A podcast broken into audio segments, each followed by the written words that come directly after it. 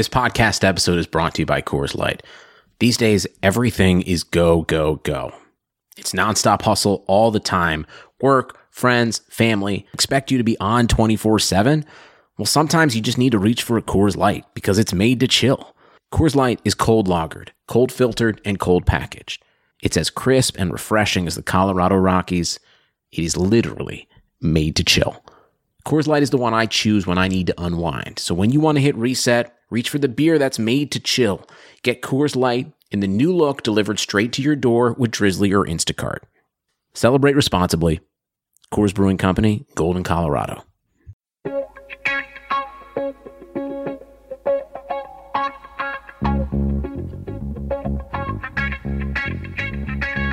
Karlsson, Karlsson, världens bästa Karlsson.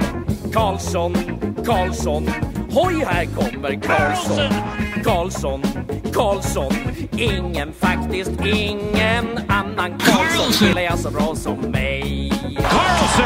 Carlson! Carlson scores! Karlsson, Yes! Karlsson, världens bästa Welcome everybody to another episode of the Keeping Karlsson Fantasy Hockey Podcast, the best fantasy hockey podcast in the world, hosted by two guys who own Erik Karlsson in their keeper pools. I am your host, Elon Dubrovsky. Happy holidays, everybody. And with me is Brian Com. Hey Elon, it's good to be back after a super long layoff. Yeah, we meant to record an episode on Sunday. Brian was out of town with some crappy internet. And also, you know, there wasn't that much hockey to talk about because there had been three days off last week. So now we have an extra couple of days of hockey under our belts and a lot to talk about. And before we get into it, let's just mention that Keeping Karlsson Fantasy Hockey Podcast is brought to you by dailyfaceoff.com, which is your source for starting goalies, line combinations, fantasy news. If you play fantasy hockey, you need to go to dailyfaceoff.com probably multiple times a day. I do. And if you follow them on Twitter, you'll also notice they wear different hats in their avatar, which is really quite charming. So, okay, Brian, let's get on with the show. Fantasy hockey headline number one, and we've got a bunch of them, but let's start in Arizona with Devan Dubnyk, who has appeared to taken over the number one goalie spot over Mike Smith.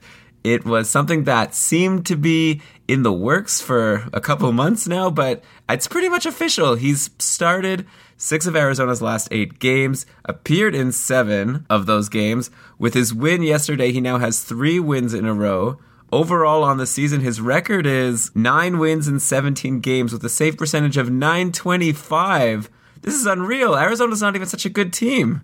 So, Brian, what do you think? Is Devan Dubnyk a guy who people need to be grabbing? Because he's actually still a free agent in my league. And I'm going to ask you in a second if I should maybe make a drop for him, but I just want to get your take on Devan Dubnyk. How viable is he as a goalie? Longtime listeners of the show will remember the faith I placed in Dubnyk last season and how terribly he let me down. And I think we realized at the time that a lot of that was probably the Oilers' fault, and it seems even clearer in retrospect. But even when he moved around, I think he played a game for Montreal, and in his first few games with Arizona, he was not doing so well, but he's starting maybe to come around and come back into my good graces. I think the first thing to notice is that well, he's almost a starter or like a 1A. So if you're in a league where a guy like, say, Michael Hutchinson is gone, then probably Dubnyk should also be gone too as a number one or potential number one by the end of the season. So if you're looking for starts, forget, you know, if he's really worthwhile. Some people are desperate. They need the saves. They need the starts. Go and get Dubnyk right now. He'll serve that purpose at least for the short term. As for what he can do for your team, well, you know, we knew he was a good goalie. We did. And again, I beat this drum a lot last year when he was with the Oilers and things were going totally sideways for him. I said, ah, but his career numbers are, are okay. He seems to be somebody who can hold his own between the pipes in the NHL, like average at worst. He had like 916, 915, 921 save percentages before collapsing to an 894 with Edmonton in 2013 2014. I still think that's the aberration. And sure, he's way up at 925 now, which would be a career high, but I'm into him. I'm into at least giving him a shot. Although one concern for me would be that I think the Coyotes are going to be sellers at the trade deadline. There's already rumors say about Antoine Vermette going away and that he's a really defensively responsible forward. He's a key part of that team scoring also. And as their roster thins out, whoever is their goalie might face some harder minutes. But in the meantime, he's not so bad. Actually, Elon, have we spoken about quality starts on the show yet? No, I think we talked about it on our patron cast, but I don't think we've talked about it on the proper show. Okay, so now is a really good time to do that because Dubnyk is a good example of somebody who you can look at and say, well, when he gets in the net, he does all right, especially lately. So, first, let me just remind you, or tell you for the first time, what a quality start is. A quality start is a stat that was developed by Rob Vollman over at Hockey Abstract. You might be familiar with his name if you're, you know, researching or reading a lot about stats. He's come up with a lot of stats. He's a really good guy to know about and follow and read his books. Maybe we'll have him on the show someday. But anyway, he developed this stat called quality starts. And what it does is it defines a quality start for a goalie as any time that this goalie starts and posts a save percentage above the league average save percentage for the year, or posts at least an 885 save percentage when they face 20 or fewer shots against. So that's essentially saying if they give up two goals or fewer and face less than 20 shots, then they still get a quality start because their save percentage will likely be above 885. Do you follow me so far? Yeah, and actually, I have to say, I really like this stat because I feel like save percentage is a bit abstract. Like, if I'm deciding whether to start a goalie or not, at the end of the day, I'm not like, oh, wow, he had a 930 and not a 940 or whatever save percentage. Really, at the end of the day, you start your goalies and then you look at the end of the night and say, oh, I should have started this guy, I should have started this guy. Was this guy good or was he sucky? And I feel like with quality starts, it just tells you how often when you start him does he do well. It's like a lot more course than save percentage and a lot easier to grasp. So if you're saying Devan Dubnyk has a high percentage of quality starts, to me, I think that's really good to know because that means that most of the time when you play him, he does well. And if he's going to have one game where he lets in a lot of goals and he has a bad start, you know, that might really skew his save percentage, but it's only one bad start at the end of the day. Yeah, that's exactly it. The fantasy relevance of this stat is it's a simple way to kind of say, okay, how likely is it that this guy is going to blow up my goaltending stats with a terrible start? And you'll notice the guys at the bottom of the list for this season are the guys that have been frustrating fantasy owners terribly all year. You've got Chad Johnson, Reto Berra, Niklas Backstrom, Ben Scrivens, Jake Allen, Viktor Fasth. Those guys all line the bottom of the standings. And of course, the goalies with the most starts so far this year who are down there, Kari Lehtonen is there, and so is Mike Smith and Jhonas Enroth. So just, you know, at a quick look, I think we can all agree that this seems to be a very practical and reasonable way to decide if a goalie is essentially worth starting or if they're going to help you or hurt you on an average basis. So let's take this all back to Dubnyk now, because in his last six starts, four of them have been quality. And that's actually good. For context, I'm going to tell you that Pekka has the highest quality save percentage among goalies who have started, say, 15 to 20 of their team's game. He's up at an 821 quality start percentage. Let's simplify it. Let's call it 82.1%. Devan Dubnyk finds himself with a 61.5 quality start percentage. That puts him in the same neighborhood as Ben Bishop, Marc Andre Fleury, and Carey Price. Well, there you go. We've learned a new stat. And also, I feel like you've uh, given more reason to believe that Devan Dubnyk is a good guy to pick up. So let me ask you two questions. Okay, number one, Let's say for those Mike Smith owners out there, if Dubnyk is available at this time, do you think it's time to pull the trigger and drop Smith and pick up Dubnyk? I would. I don't think Smith is helping you anyway. You know, even in leagues where you're hoping on him to reach your minimum goalie starts. Well, of course, right now he's not, but I guess the question is let's looking towards the fantasy hockey playoffs. How confident are you that Dubnyk is still the starter then, like he is now? Or does Smith take it over at some point? I'm not very confident that Mike Smith is going to be the starter. I'm going to suggest that maybe they're going to split time. One of the big reasons is that Dubnyk is a free agent next year. He's on a really cheap contract this year, and he'd be a good guy for the Coyotes to keep because Mike Smith, I mean, yes, he's signed for like the next three or four seasons, but he's 32 years old right now, and he's, of course, only getting older. He'll be 33 next year. And goalies, well, they don't tend to do so well into their like mid to late 30s, as we've seen with a couple examples. And Martin Brodeur, well, he's way past that. But Evgeny Nabokov has really fallen off, and whatever. There's a ton of examples out there. I think Devan Dubnyk would be the clever choice for the Coyotes to keep around. And in that case, they should probably try and give him games towards the end of the season. However, I guess they probably will also feel pressure about using Mike Smith for the duration of his contract. So that's a tough thing to think about. And you know, we don't do a ton of speculation that's based on contracts. We just look at the numbers. And looking at the numbers, Devan Dubnyk is probably the reasonable choice, assuming that we can attribute everything bad that happened to Edmonton. And that seems to be fairly accurate these days. Everything bad that happens is Edmonton's fault. okay, and then one more question. What do you think about Darcy Kuemper at this point? Because anyone who still has Kuemper is probably really happy that he finally got a win yesterday, the first in a long time. But another type of guy who people have been probably thinking about potentially dropping lately, ooh, maybe throw Jake Allen in there also. How would you rank those three goalies of people you'd want to have? Allen, Kuemper, Dubnyk. Go. Just to start on Jake Allen, that's been such a disappointment. We have him on our team, Elon. We were well, not excited, but we were opportunistic when Brian Elliott was injured, and he's going to be back soon, actually. But Jake Allen, in his last 10 starts, only two of them could be qualified as quality starts. And on like a really defensively sound Blues team, I'm starting to wonder. I mean, he's only played 34 games in his career, but his save percentage is a 901.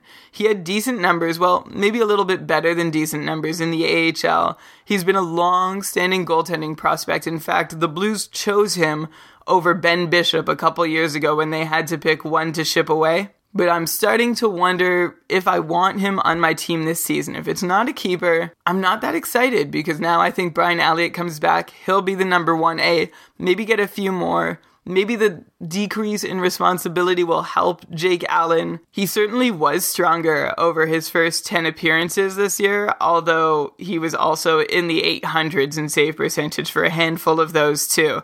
So, going back to your question now that I've told you why I'm mad at Jake Allen. I'm going to go for the rest of the year. Oh, this is hard. I don't want either of them in terms of someone I'm relying on to be my number one or even number two goalie on my fantasy team. If I had to pick one of them to be my number three, I would probably go with Dubnyk, which I still don't feel quite good about saying, but Kuemper has done nothing to give me any faith in him lately, except for that win against Winnipeg last night, finally. And I just told you why I'm not crazy about Jake Allen anymore, so I guess Dubnyk is by default, but it's just a matter of like who's gonna collapse first. And I'm still sort of waiting to see what Dubnyk can do over his next 20 or 30 starts if he can stabilize at a nice save percentage or not. All right, let's move on to our second fantasy hockey headline of the week. Let's talk about a couple of major injuries and both the people I have on my fantasy team. So let's start with Patrick Hornqvist, who's injured again and is looking like he's going to be out for at least the next couple weeks, maybe longer. And I feel like we talk about the Penguins every week. Who's going to play with Crosby and Malkin?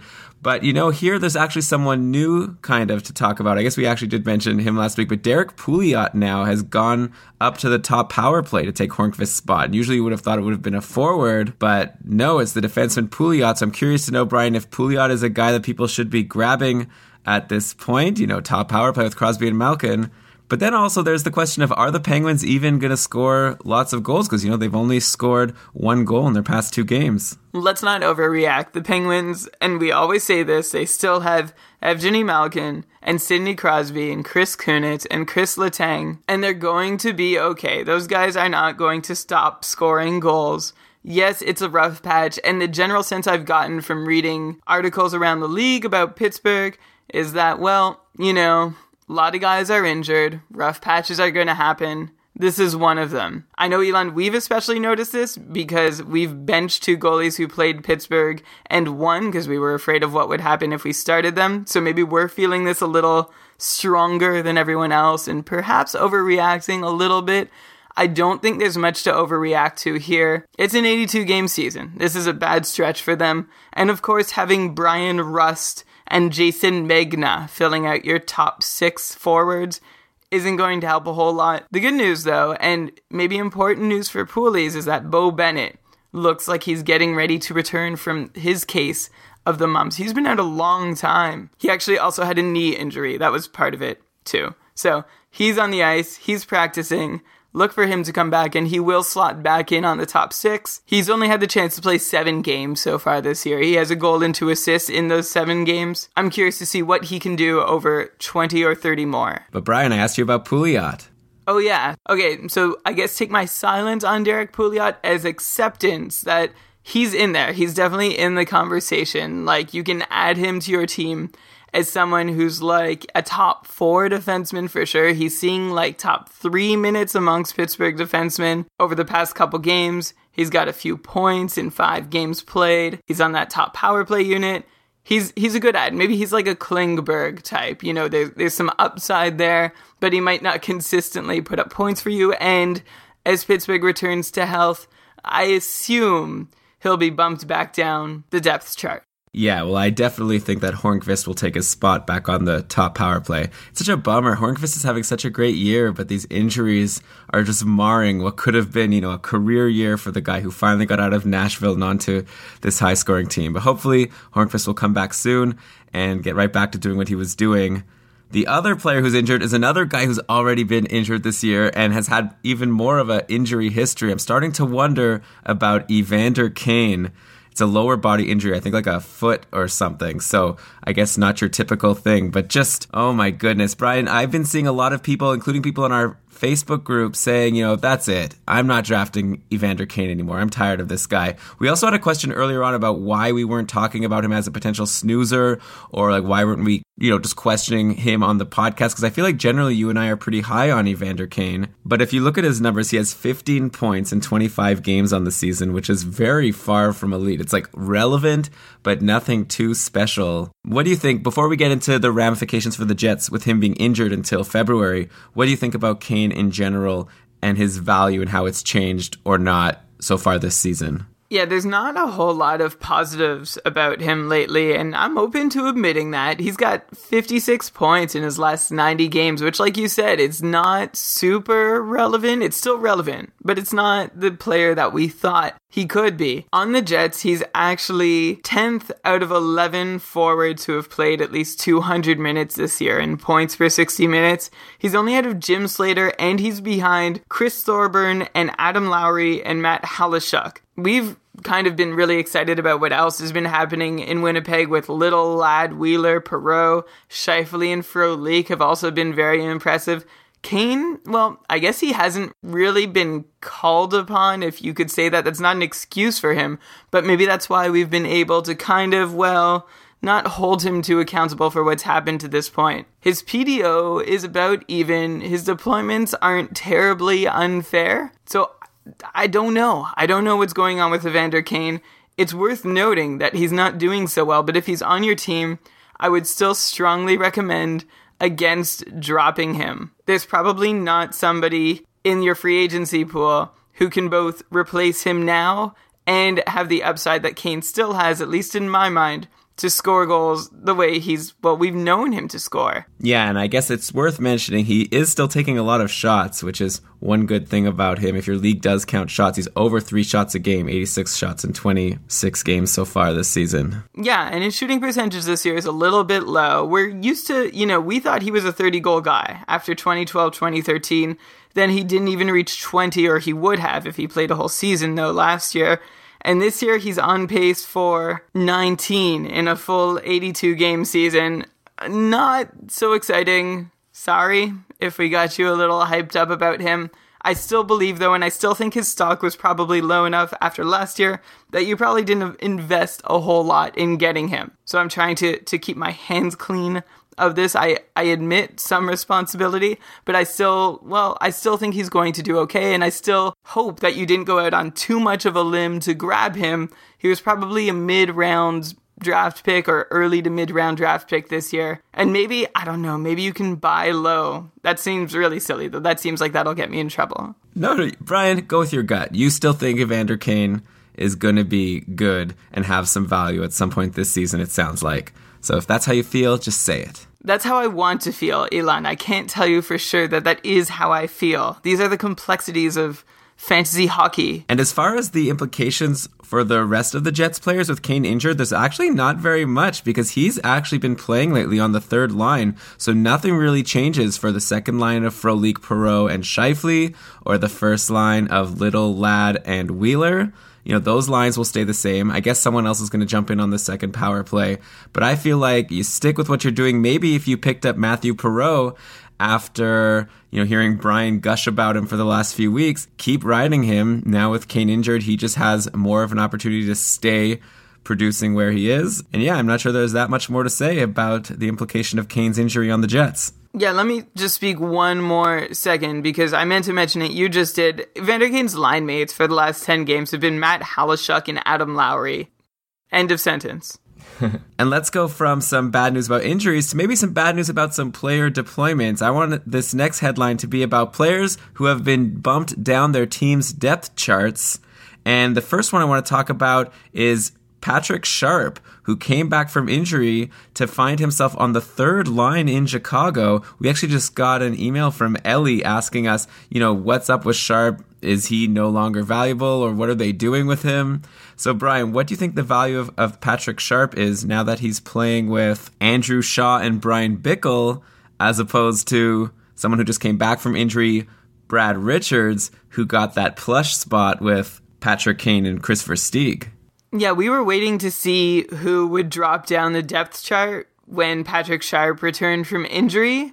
And the answer is surprisingly it's been Patrick Sharp. And that's gotten a lot of people upset. I posted like a little clip from an article on tsn.ca by Dave Hodge about why Patrick Sharp deserves thumbs down because he's not contributing to his team enough and they're winning without him. And likewise, you have Pooley's flipping out a little bit because wait, he's a top six player, he's like a superstar. Why is he playing on the third line with, well, bottom six players. But the thing about Patrick Sharp is it doesn't matter. He's still doing well. He has eight points in 10 games since coming back from injury. He's still putting his regular four or five shots on goal per game. And he's also doing all this alongside the likes of Andrew Shaw and Bryan Bickell. Patrick Sharp had 78 points last year. He's a steady 65 or 70 point guy over the course of his career. You don't need him to be on the first two lines to be producing. Of course, that's ideal and maybe he won't reach 80 playing with the guys I just mentioned, but he's still going to do okay, and we can see he is. So since everybody's down on him, you know what to do now, right? Yeah, try to trade for him if you can. Yeah, definitely. And his shooting percentage is also low. He's shooting just 6%. That's like half of his career number. It's gonna go up. So actually, that would raise his point total even more and point out that his value isn't quite up to what it should be right now. I see him being in the bottom six as an opportunity for you to convince another owner in your league that Patrick Sharp is done.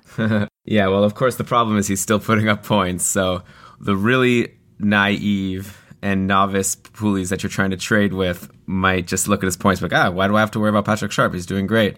But yeah, if there's someone who's reading Dave Hodge's articles, try to trade with that guy.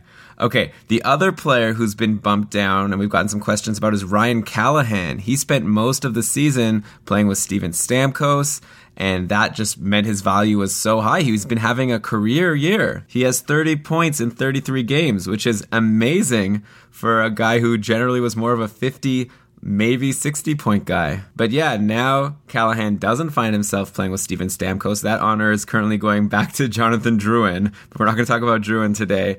Callahan's playing with Valtteri Filppula and Alex Killorn. So, you know, a pretty significant downgrade. Of course, yesterday he had a goal and an assist against the Leafs. So, again, like Patrick Sharp, it seems not to be affecting him. Brian, what's your take on Ryan Callahan? Is he still potentially going to keep up the pace he's been putting up and get like 70 points this season? Or do you think this drop in the depth chart is a sign of bad things to come for the rest of the season for Ryan Callahan. Well, 13 of his 16 even strength points so far have come alongside Steven Stamkos, so you might expect, well, of course, anyone would expect to see a downtick in their production if they're moved away from him. But he's done all right with Filppula and Killorn too. In about actually half as much ice time with Killorn. He still produced eight points, and actually some of that might also overlap with Stamkos being on with both of them. But I'm not too concerned, except you're counting on Callahan to be like a 70 point guy. And I don't think you can count on that anymore if he's not playing with Stamkos. That's,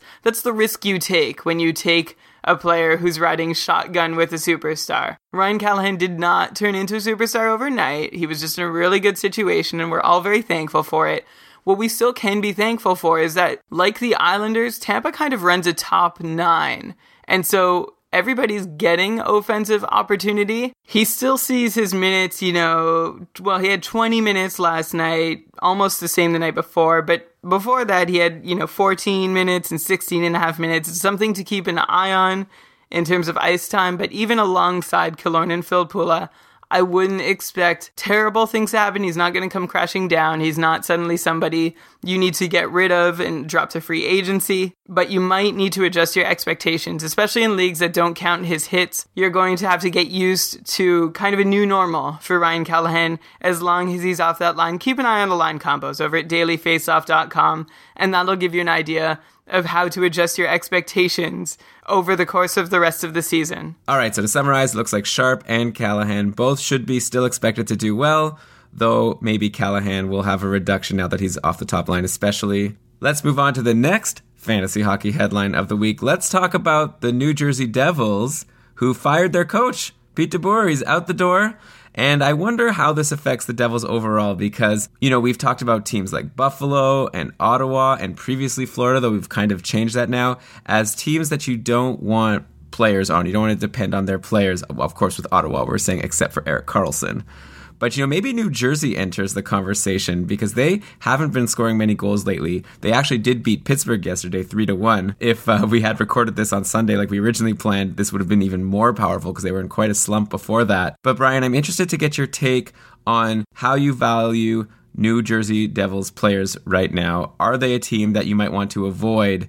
You know, they're kind of a mess. They have a new coach coming. Is that good? Is that bad? What's your take? This is a little harder to say because of the win last night against, well, again, a very injured and depleted Pittsburgh team, but I still stand by they're in trouble. They're a bottom 10 team in possession, which is kind of a new thing for them. They're known as a team that tends to have good possession numbers and bad luck. At least that's the way their season went last year. This year, well, they're not getting the underlying numbers that should reward them with the lucky bounces and whatnot to be a successful team.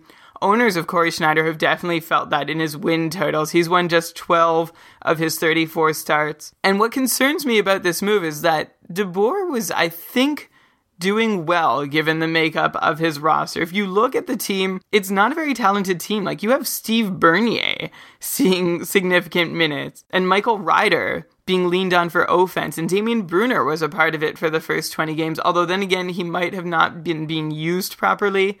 But what I'm getting at here is that I think DeBoer was probably getting quite a bit out of that roster for what it is. It's really dwindled. New Jersey used to be a team that did it with quietly good guys, but now they have a bunch of older like guys who are at the ends of their careers or, you know, middling, unproven, maybe NHL caliber, probably bottom 6 guys on most teams. And I just don't have a lot of faith that they can turn it around, that a new coach is the solution. I think a roster makeover is probably the solution here. And unfortunately, they're not going to get that. And I'm actually getting to become quite worried about Cory Schneider. Elon, you and I were so high on him at the start of the season, and I still am. I still think he's a really talented goalie, but we do know that wins and goals against average are a team stat. He can't control those as much as he can control his save percentage. And for as long as this continues in New Jersey, for as long as they're relying on a 70 year old Jaromir Jagr and Marek Zidlicky and Michael Ryder and Patrik Elias to put up their points. I mean, those aren't terrible players, but that's all they've got. Those are the players they look to to produce, and I don't think that's an ideal situation for any team. So I'm low on the Devils. I'm low on Cory Schneider. And what about Jaromir Jagr? He scored a goal yesterday, his first in six games. You know, I made this mistake with Marty St. Louis last year. I said, ah, he's slowing down. It's going to be over. So I'm, I'm afraid of making the same mistake with Jaromir Jagr again. There's no way to know. But hey, he's getting older. He doesn't have a whole lot of support. I'm not as excited about him as I was at the beginning of the season. I don't think he's going to get another 67 or 68 points or however he did last year He has just 21 points in 31 games so far, and I think that's probably like a reasonable pace to expect him to keep up for the rest of the season. Okay, let's keep jumping around. Let's go to the next fantasy hockey headline. There was a trade yesterday. I want to know if this is something I should care about or not. Derek Roy got traded from Nashville. He's going to Edmonton in exchange for Mark Arcobello, who wasn't doing a whole hell of a lot for his owners, if there were any. So, Brian, do you think there's any value that people can get from either of these guys now that they're going to be in new situations? Arcobello, nah, you don't have to worry about him. He's probably not on your roster now. Remember, he had that like really good run of getting a lot of assists last year. That's about well all we know him for, and I think it'll remain that way for the near future. Derek Roy is probably the interesting player here, and how interesting? Ah. It's hard to say. Like anyone going to Edmonton gets like, okay, actually, I'm not going to go that route. We've beat up on Edmonton a lot. I feel bad. But we'll just suffice to say that Derek Roy slots right into their top six, and there aren't a whole lot of teams in the league where he can do that. The good news for him is that he's going to center decent players. He's going to get David Perron on his wing, or maybe with enough line shuffling, he might end up with Eberle or Hall at one point. He's certainly not the player he used to be. He was fantastic in Buffalo for years. But then when he moved to St. Louis, uh, things didn't go well. Vancouver, mm, things didn't go so well. This year in Nashville, obviously, things did not go well. Edmonton generally isn't the place where things start to go well. He is doing okay if you look at his points per 60, and I tweeted this out last night. Like over the last couple years, he ranks among some decent company. Johan Franzen, Ryan Callahan, who we just talked about, Zach Parise, all have similar numbers. And if you just look at his numbers from this year alone, because I think he probably did better in St. Louis than he did in Nashville so far this year. He's still got a decent rate. Like he's around Derek Stepan and Michael Raffl and Henrik Sedin and Taylor Hall. Well, Taylor Hall, we know about his struggles, and Michael Raffl isn't anything special. I'm just saying he's in this class where like he could he could do something. That's the best I can do for you right now. I think he could do something. Elon, how's he done so far this year in Nashville? Man, he sucked. He has 10 points in 26 games. And you know, this is my thing with points per 60 is the fact that Derek Roy is with those players while getting so few points just goes to show how few minutes he's getting. He was playing less than 10 minutes a game usually when he even got into the roster on Nashville. Of course, things will be different in Edmonton. So I get what you're saying. Maybe he'll get more minutes and maybe he will be able to make something out of this. I would say maybe last opportunity. I can't imagine if things don't go well in Edmonton that there'll be much more for him to do in his career. So, you know, I feel like if you could get half a point per game out of Derek Roy, that would be pretty amazing. That would be more than I can expect. One other happy bit of collateral in this deal is that now those wingers have an NHL centerman. Not to take away from Arcobello, he probably is an NHL centerman, but they've got an experienced one. Maybe he can help things click a little better in Edmonton than they have with like total weakness down the middle. This is just the first step to addressing a big problem in Edmonton. I'm not expecting fireworks. I think Derek Roy is probably a watch list guy at this point. Yeah, well, things can't get much worse in Edmonton, so we'll see if he can help. Definitely, I agree. Someone to watch. But okay,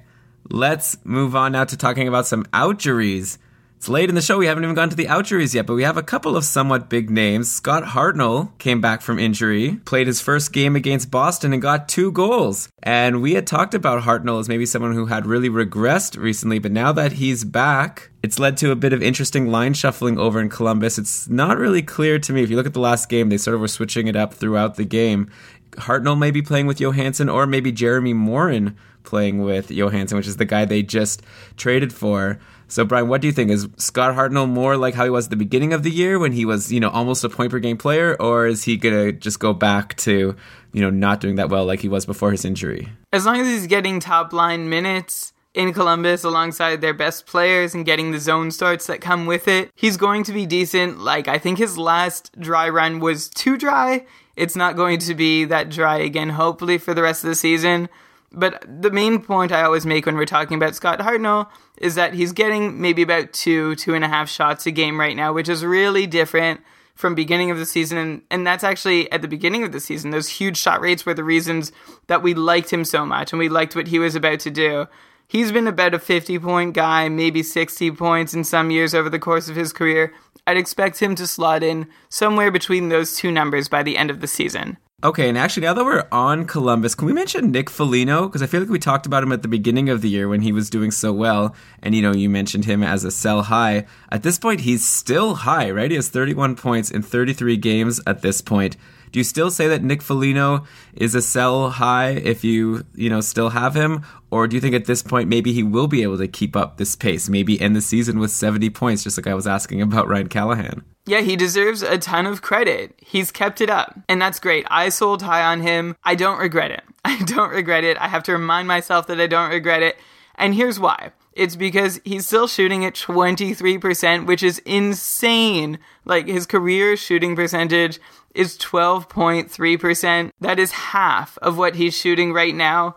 So technically, that should mean, you know, if all the bounces were going according to what we'd expect from statistics, he'd have like eight or nine fewer points, all goals at this point. His on ice shooting percentage is still like, well, it's not terrible. Let's just put it that way. It's about or a little higher than it should be. I still think he's a sell high candidate. I really do. If you want to hang on to him at this point, go ahead. I feel like maybe this is like this year's Alex Steen, who had a really intense shooting percentage with St. Louis at the beginning of last year and carried it through almost to the very end. You know, and Foligno, if you look at just his Columbus numbers, this isn't really a way to think about it, but his Columbus shooting percentage has been higher than his Ottawa shooting percentage, so maybe he's improved as a player. I haven't watched him closely enough to know if he's taking a lot of shots from a different spot on the ice or if he's worked on his release. But even if we suppose that that is the case, 23% is still way too high to be shooting. He's going to run dry eventually in terms of goal scoring, and I don't want to have his value decreasing on my roster while that happens. So while I maybe I sold high a little early, I still believe it was the right decision. At this point, like Elon, we were doing an audit the other day, and I kind of said, you know what, Foligno, what he's doing is probably not sustainable, but it's up to you. At this point, he's been doing it for 33 games. If you want to keep riding him, by all means, go for it. You've earned the right, he's earned the right. You can all be happy. This is a decision for you to make now. If you want to be there when his luck runs out, because I, Elon, I'm sorry, but I, I do think it will. Yeah, I mean, I guess I have to agree. You can't expect him to be a point per game player when previously he's never been above 47 points.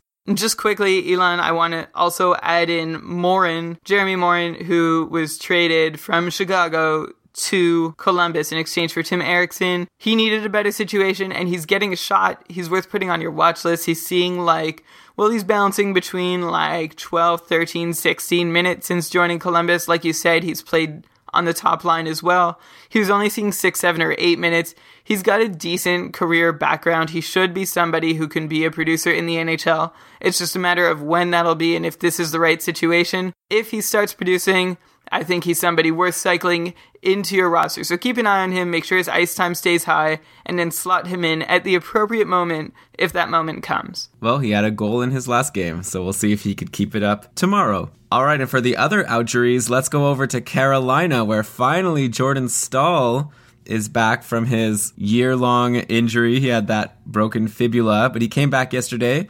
And so did Jiri Tlusty, who had been out for a little while. And Carolina, you know, got beaten pretty badly. They only scored one goal. But hey, it was a power play goal scored by Eric Staal and assisted by Jordan Staal and Jiri Tlusty. So, you know, those guys did give some production to their owners who held on to them for their return. I should mention that it's looking like Staal now might have potentially aggravated the injury. I just read something on RotoWire, so he might not play in Carolina's next game. Hopefully, it's nothing serious. But assuming there's no problem with Jordan Staal, Brian, what do you think his value is for the rest of the season? What kind of point pace do you think he could put up? He's on the top line playing with Eric Staal and Nathan Gerbe who, by the way, isn't doing that well points wise, but is taking a lot of shots. So maybe also someone to look at. But Brian, Jordan Staal. It was PK Subban that happened to fall on Staal's leg last night. And that worries me just in general. Like Jordan Staal, his leg was the injured part of his body that kept him out all season so far. And you know what? He wasn't anyone who was fancy relevant last year. He had 40 points in 82 games. It was a tough season for him,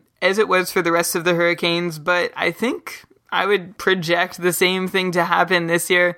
I don't see like a huge return to what he did in Pittsburgh. I think a lot of that was driven by the situation that he was in, which is not to take away from him as a player, but it's just not as cushy right now in Carolina as it was during his best days in Pittsburgh. He's not somebody I'm interested in having on my team right now, to be honest. But I know you did, Elon, right? Yeah, actually, I drafted Jordan Staal this season and threw him right into my IR, thinking that maybe I would get something out of him when he finally came back. But I actually ended up trading him a couple of weeks ago for Dan Boyle, who was really struggling with the Rangers, and I needed some defense help, so I thought I'd just take a shot on him. And you know what? Boyle has an assist in each of his last three games. He's on a three game point streak, two of those points on the power play.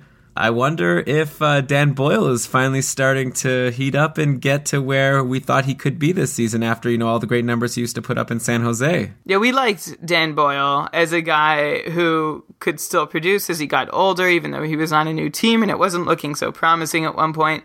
At this point, though, it is looking a little better, and I still like the trade you made. I'm not saying Jordan Staal is like completely irrelevant, but I'm saying like he's above Derek Roy and probably not a whole lot of other people that we've mentioned so far on the show today. But yeah, we might have to have a similar conversation that we just had about New Jersey, about Carolina soon, because really no one on that team is producing that well lately. Even my man Justin Faulk, who I was so high on earlier, he's currently mired in a four game pointless streak. So hopefully that will end soon for him. Yeah, that's his second longest pointless drought of the season. Hopefully that clears up soon for you and everybody. Also, let's just point out Eric Staal has 20 points in 31 games, so it might be time to start wondering if he's really a superstar anymore. But okay, we'll talk about Carolina another day. Let's move on to our next fantasy hockey headline. Semyon Varlamov is back in the net for Colorado. Calvin Pickard did fantastically while Varlamov was injured, but he's back down in the minors, and word is Varlamov is slated to play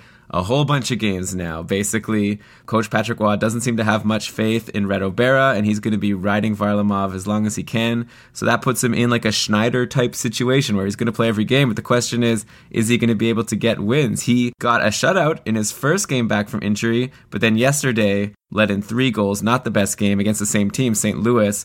Of course, I feel like with Varlamov, he's probably a pretty solid goalie. And the question is, is his team around him going to be able to give him wins? So, Brian, what's your take on Colorado overall? I know you always talk about how they're such a bad possession team. Has that changed at all lately, or are they still just as bad as ever? A very timely question, Elon, and I'm happy to say that Colorado's possession has changed a little bit for the better. They're still not like at all one of the top teams or even in the top half of teams in terms of possession around the NHL, but they do have a 48% number over their last, well, 20 games or so.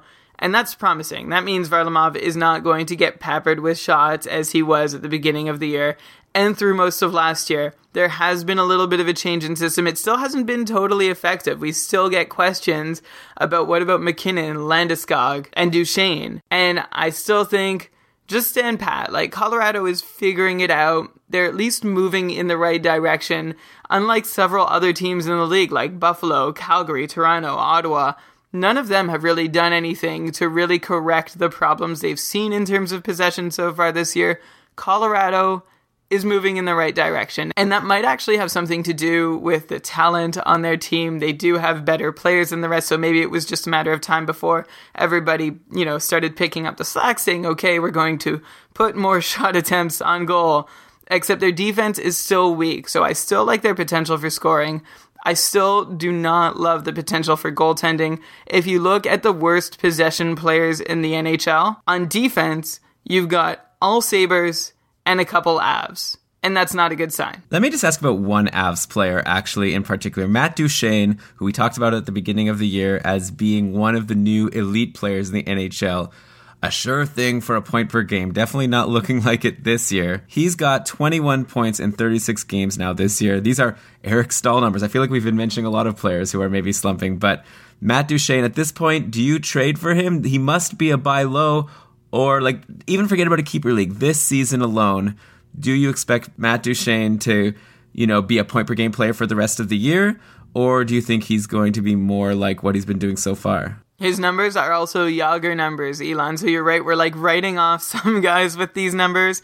And so it seems unfair to still promote Matt Duchene, but that's what I'm going to do. And I mean, he's just on the opposite side of the career arc, right? You've got Staal and Jagr going down the hill, proverbially, and you've got Matt Duchene working his way up. It's been a rough year all around in Colorado. There's nothing like very alarming about what I'm seeing or very unusual. Like he looks like a guy who probably deserves about what he's got so far. There's nothing else saying, oh, well, he's seeing a lot of bad luck or things just aren't being fair to him. No, it looks okay. And actually, December has been a tough month for him. Like he's slowed down both in terms of shot production and point production. So those two are probably related.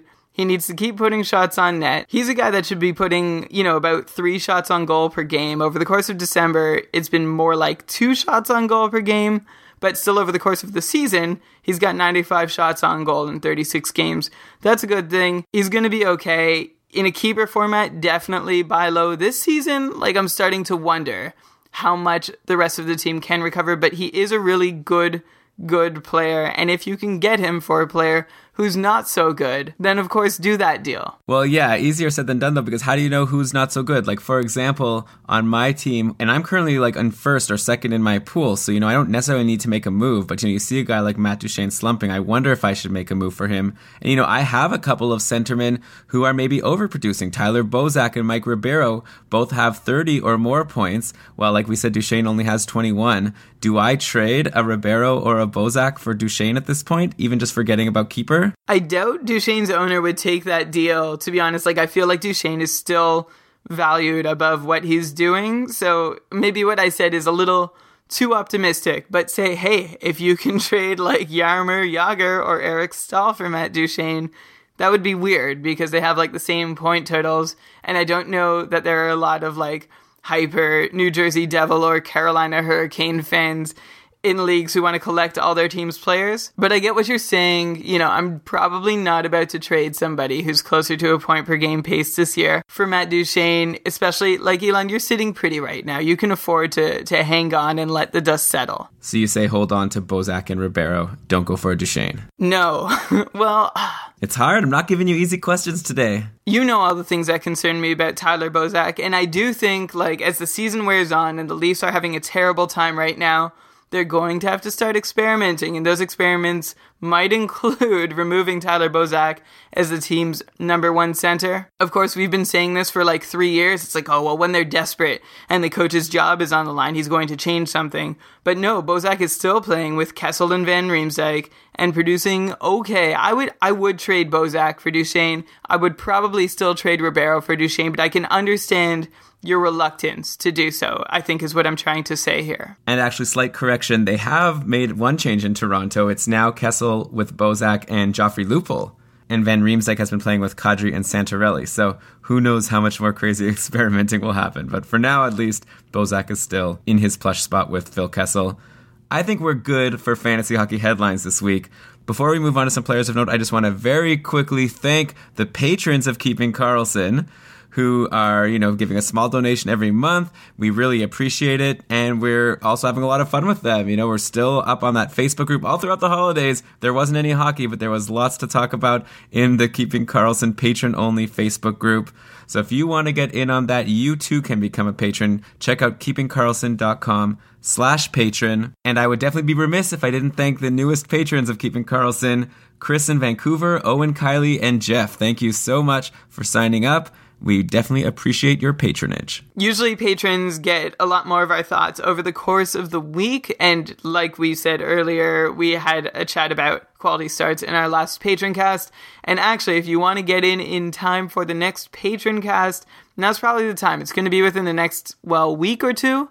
So the sooner you join in, the more certain your chances of being able to join us for it will be. And we'd love to have you there also. Okay, but Brian, I see you have quite a few players that you still wanted to talk about this week.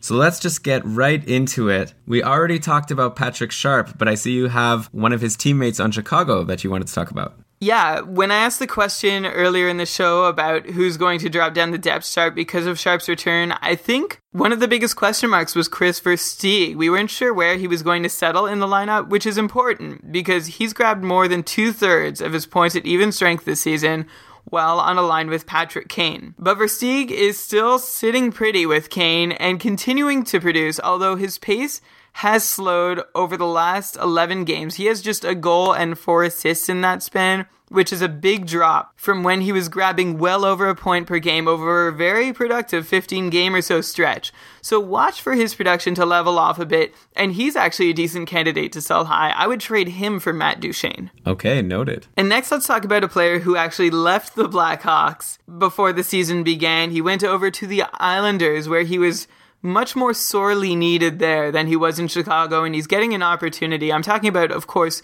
Nick Letty. He has emerged on the Isles blue line as probably their best offensive tool. Johnny Boychuk, there's probably an argument to be made for him, but I think when all is said and done, Leddy's the guy. He's on about a half a point per game pace. He quarterbacks a very, very strong first power play unit. He doesn't do a whole lot for you in terms of peripherals, though. But even so, we've talked about the Isles Blue Line a lot this year. It seems like there was a, a large in transition period with Boychuk and Visnovsky, but I think Leddy is the guy that you should be looking at if you want the most offensively promising defenseman on the New York Islanders. Okay, Brian, I actually want to jump in with a player of note right now. Is that okay? Of course, please. Okay, how about I throw the name Colin Wilson out there? Because this guy is on fire right now. You might not even know he's a player on Nashville. He's on the second line, currently playing with James Neal who, yeah, was bumped off the top line currently. Craig Smith is up there.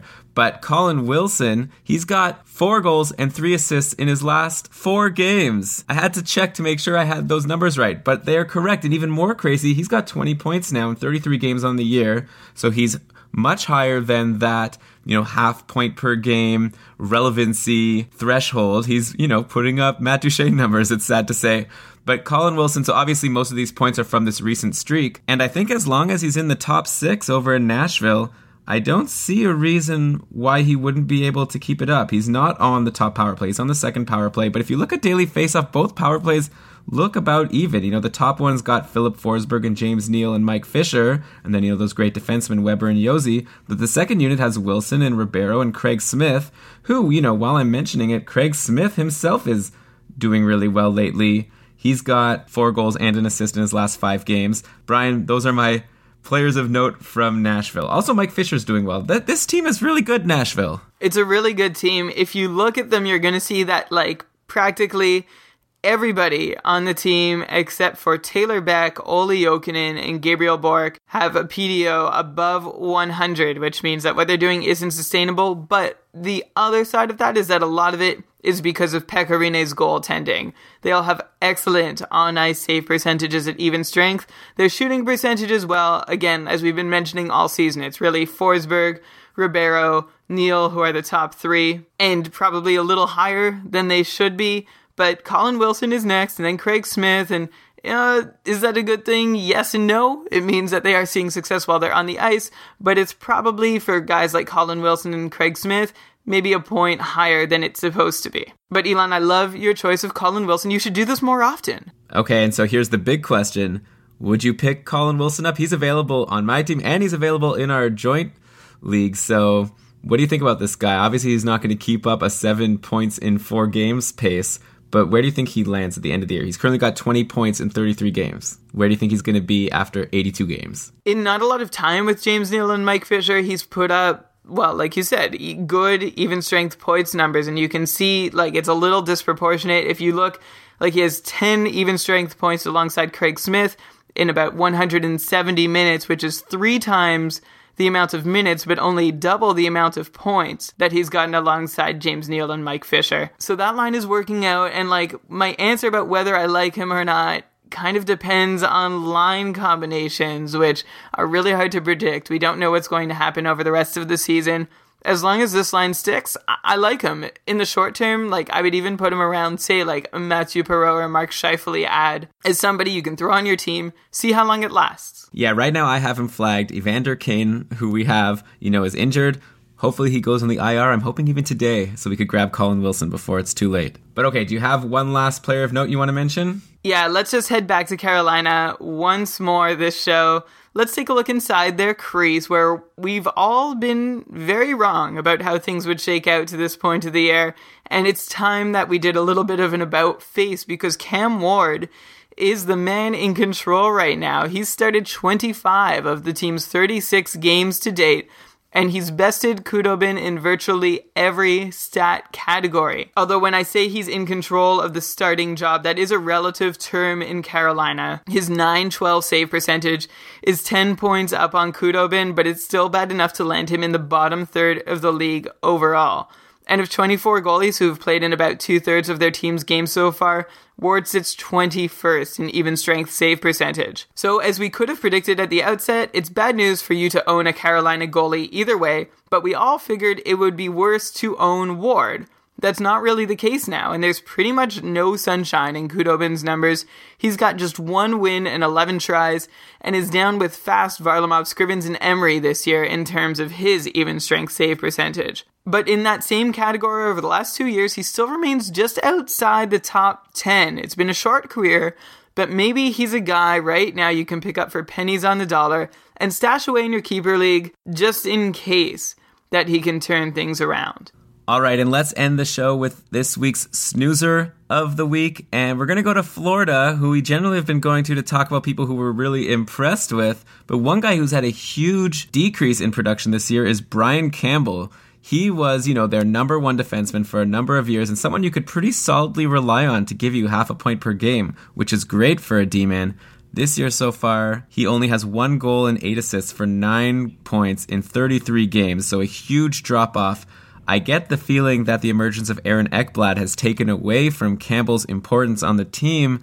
So if you have Brian Campbell still, you might want to start looking to see what your other options are. Yeah, his minutes are still good, and he's still seeing a lot of offensive zone starts, but the numbers just haven't been there. And if you were waiting for something to happen while players like Aaron Ekblad got picked up in your league, you're kind of out of luck. I think he has seen his share of bad luck this season, and he's not like a, a, a one third of a point per game kind of player. He had 37 points last season. I don't know. I think it would be hopeful to think that he gets as many. Like he's got 50 games left. He's going to need 27 games. That's over a half point per game pace in that span. I don't think he's going to do that. You can hope for him to land around 30 by the end of the season. If you've invested this much in him so far and there's nobody else to replace him, then just, I guess you can hang on but really, yeah, he's a snoozer, and assuming that there is a decent option to replace him, you can probably feel safe dropping him for the time being. That hurts to say.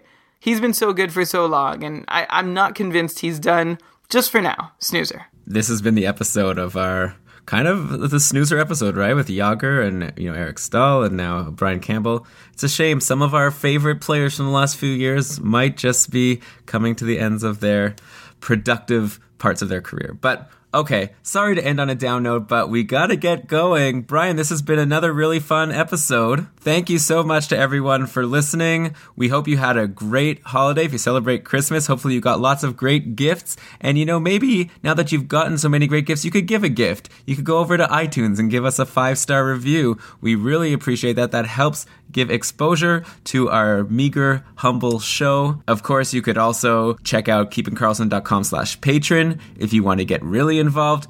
But that's it for me today.